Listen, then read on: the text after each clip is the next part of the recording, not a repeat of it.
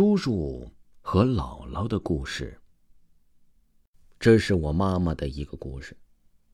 那个时候啊，家里在东北，特别的乱。这个东北啊，有特别多的小混混。我舅舅呢，就是这其中一个小混混。有一次打架呀，舅舅找人就把一个有钱人家的儿子的胳膊给砍了，不仅给他砍了，还给他砍死了。于是呢，怕被恶鬼索命，那个被雇的人呢，就找了个道士。道士呢，说：“你纹个身吧。”于是啊，我舅舅就特老实，就从背上纹了条龙，顺便告诉了舅舅一声。于是啊，舅舅就在手上也纹了条蝎子。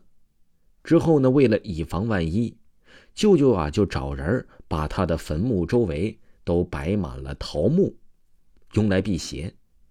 有一天呢，门帘不由自主的就开了。他舅舅怔了一下，然后瘫坐在床上很久不说话。这个听友的姨姥跑过来就问他，说：“你怎么了？”他用很惊悚的语气说：“我来索命。”听到这儿啊，这姥姥和姨姥姥都吓坏了，把属老虎的老爷赶紧叫了过来，想镇压一下。老爷就问他：“你是谁呀？为什么过来这儿索命啊？”这被附身的舅舅就说了：“你外甥找人把我胳膊砍掉了，还把我砍死了。”到这儿啊，这一家人才真正的明白过来。原来呀，就是那个有钱人家的儿子过来索命了，已经上身了。就说了，我外甥不是已经纹身了吗？你怎么还来呢？不是已经镇压了吗？老爷心平气和的跟他讲：“就他那点小纹身，早找人破了。”被附身的舅舅一脸神气的说：“哎，那不对呀，还有桃木，这挡你坟里了。”老爷很是惊奇，认为他不应该出现。是，我是怕桃木，但找个空钻出来也不是不行啊。这被附身的舅舅一脸鄙夷的说。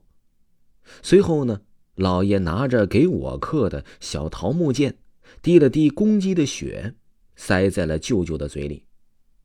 接着呢，这舅舅的身体一阵抖动，不一会儿，舅舅就醒了。之后呢，那个鬼再也没有来过。还有一个呢，是今年的七月份，我去叔叔那边体验生活，走之前呢，我老姥姥呢就磕了一下，把胳膊给磕骨折了，然后他就开始不吃不喝了，开始一天说胡话。突然有一天，他就像回光返照了一样，就和我的小姥爷说：“说看见老姥爷了，是老姥爷要带他走。”而且啊，好像我看到的不只是老姥爷，还有原来走的亲戚。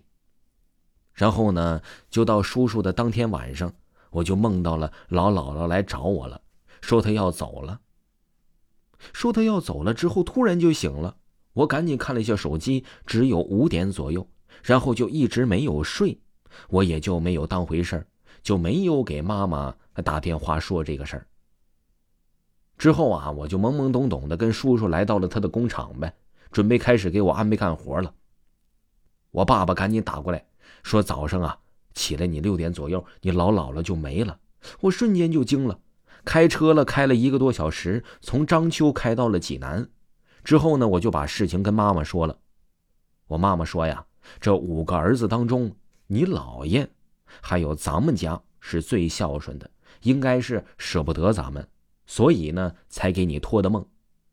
然后呢，就报了三天的丧，因为呢，属于是曾外孙。所以说我没有守灵堂。到了第三天晚上，也就是刚报完丧，老姥姥又给我托梦了。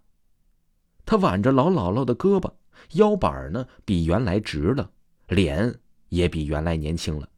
我就问他：“老姥姥，你怎么腰板也直了呢？也年轻了呢？”他回道：“哎呀，太正常了。”然后他说：“他真的就要走了。”老姥姥来骑着三轮车来接他了，还让我们别担心，他在那边挺好的。然后我就又跟妈妈说了，妈妈说当天晚上她也梦到过此类的事情，也是说的大差不差的。看来呀，他还是在牵挂着我们。看来呀，我们依然都是他最挂念，而且呢，也都是最孝顺的人。听众朋友，故事就给您讲完了。